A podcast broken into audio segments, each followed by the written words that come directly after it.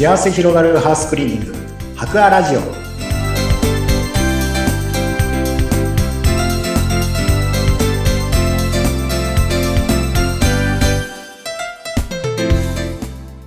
こんにちは。株式会社博の糸井健二です。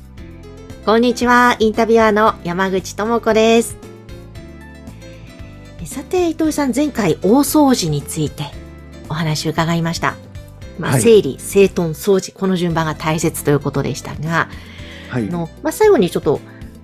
この換気扇周りですね、レンジフード周り、伺いましたお話を、今日はちょっとその流れでぜひ、そのキッチンのあたりですね、このキッチン周りの掃除についても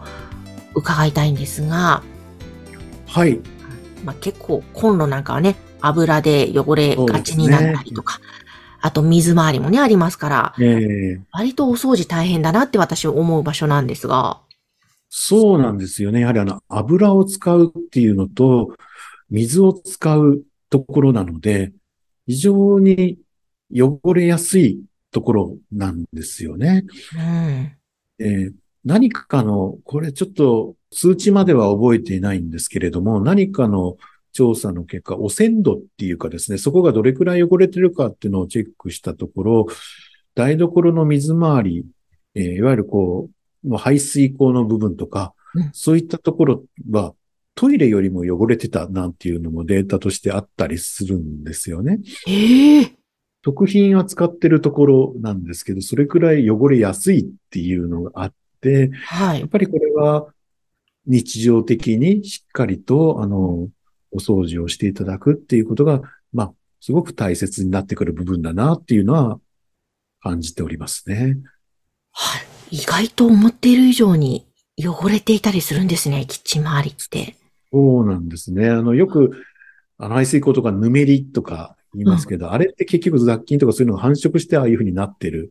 わけなので、ええ聞くと気持ち悪くなっちゃうんですけど、でもそれがもうそうなんですよね。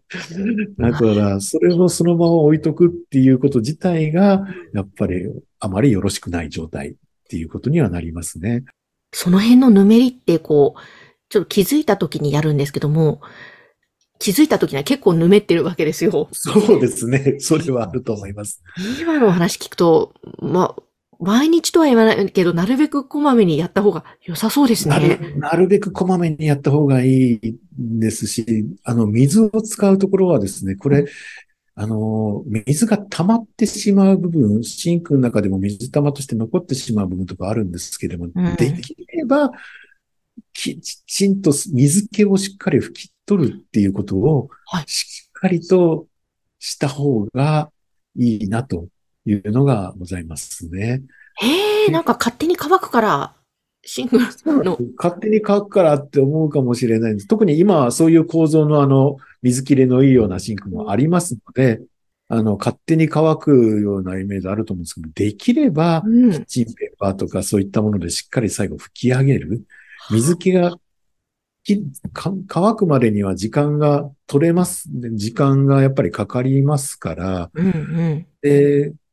えー、水気があるとですね、結局そこから雑菌は当然繁殖しやすくなりますし、その雑菌、繁殖した雑菌がぬめりとか、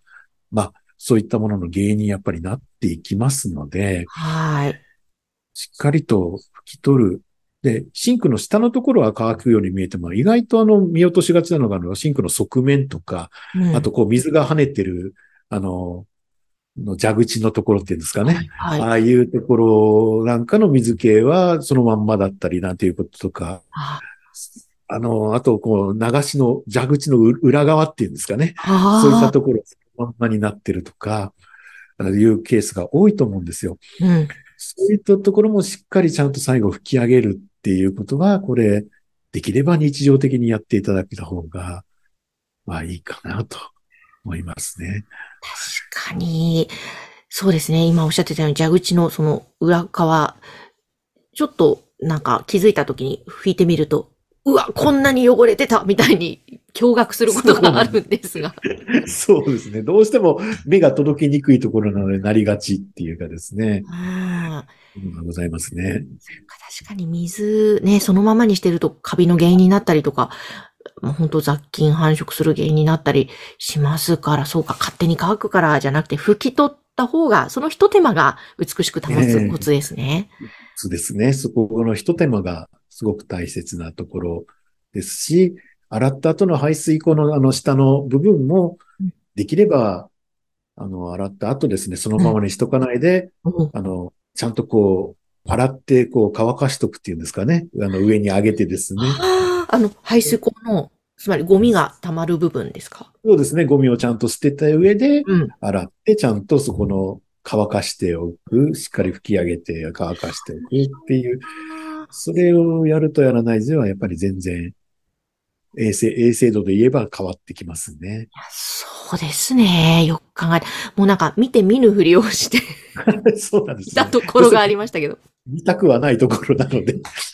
ちょっと向き合ってみたいと思います。もうその水分吹き上げるって前もですね、番組の中で、あの、お風呂でですね、カビをなるべく、はいはい、あの、繁殖させないためには、まあ、お風呂入った後にタオルとかで壁などを拭き取るといいですよと。ちょっとそれや やり始めているんですけれども、なんかこう、拭き取ると気持ちいいですね。で、次の日の朝もなんか、カラッとこう、お風呂の中がしている感じがして。ええー、そうですね。それは本当に、あると思います。やはりあの、湿気が拭き取ってないと、やっぱりそこで結局残った水分が余分に蒸発すると、それはそれでまた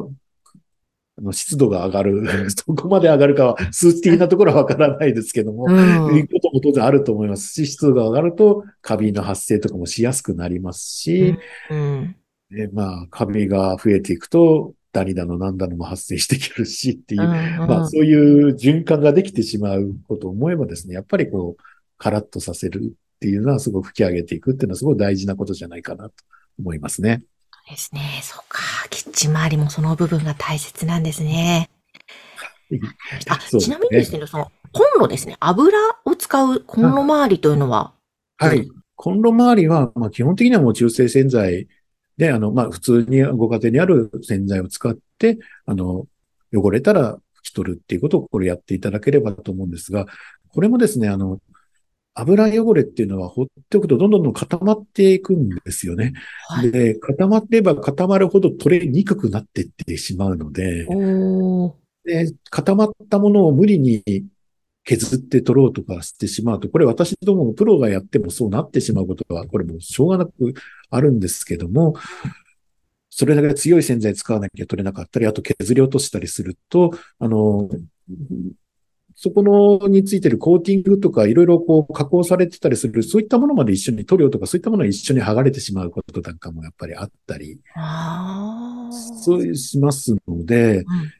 ぱり汚れたら、使ったら基本すぐ洗う、すぐもう洗剤で拭き取るっていうことを、これは徹底していただいた方が、うん、あの、長持ち、逆に長持ちさせるコツだなっていうふうには思っておりますね。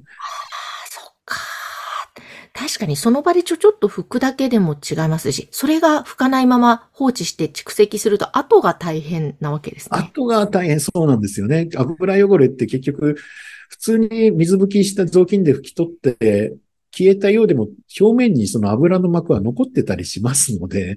やっぱりこう洗剤でしっかりとこう落とすっていうことをやっといていただいた方が、間違いは、間違いはないと言いますか、まあ、長も綺麗な状態を常にこう維持できるかなと。大体五徳も含めて分解できる、外せるようにはなってるはずですので、うん、そこをやっぱりちゃんと外して、その、外した後のところまで含めてしっかり洗っている、洗うっていうのを、まあ、毎日やるのは確かに大変かもしれないですけどもね。まあ、それをしっかりやっおいていただくと、あの、綺麗な状態はずだいぶ維持していけるんじゃないかなというふうには思いますね。なるほど、わかりました。えー、ぜひ皆さんも今日、糸井さんからいただいたアドバイスを実践していただければと思います。そして、いよいよ大掃除の時期です。えー、ぜひ、株式会社ハクアさんハウスクリーニングをお願いしたいなという場合は、番組の概要欄にホームページ URL を掲載しておりますので、ぜひそちらからお問い合わせください。土井さん、ありがとうございました。ありがとうございました。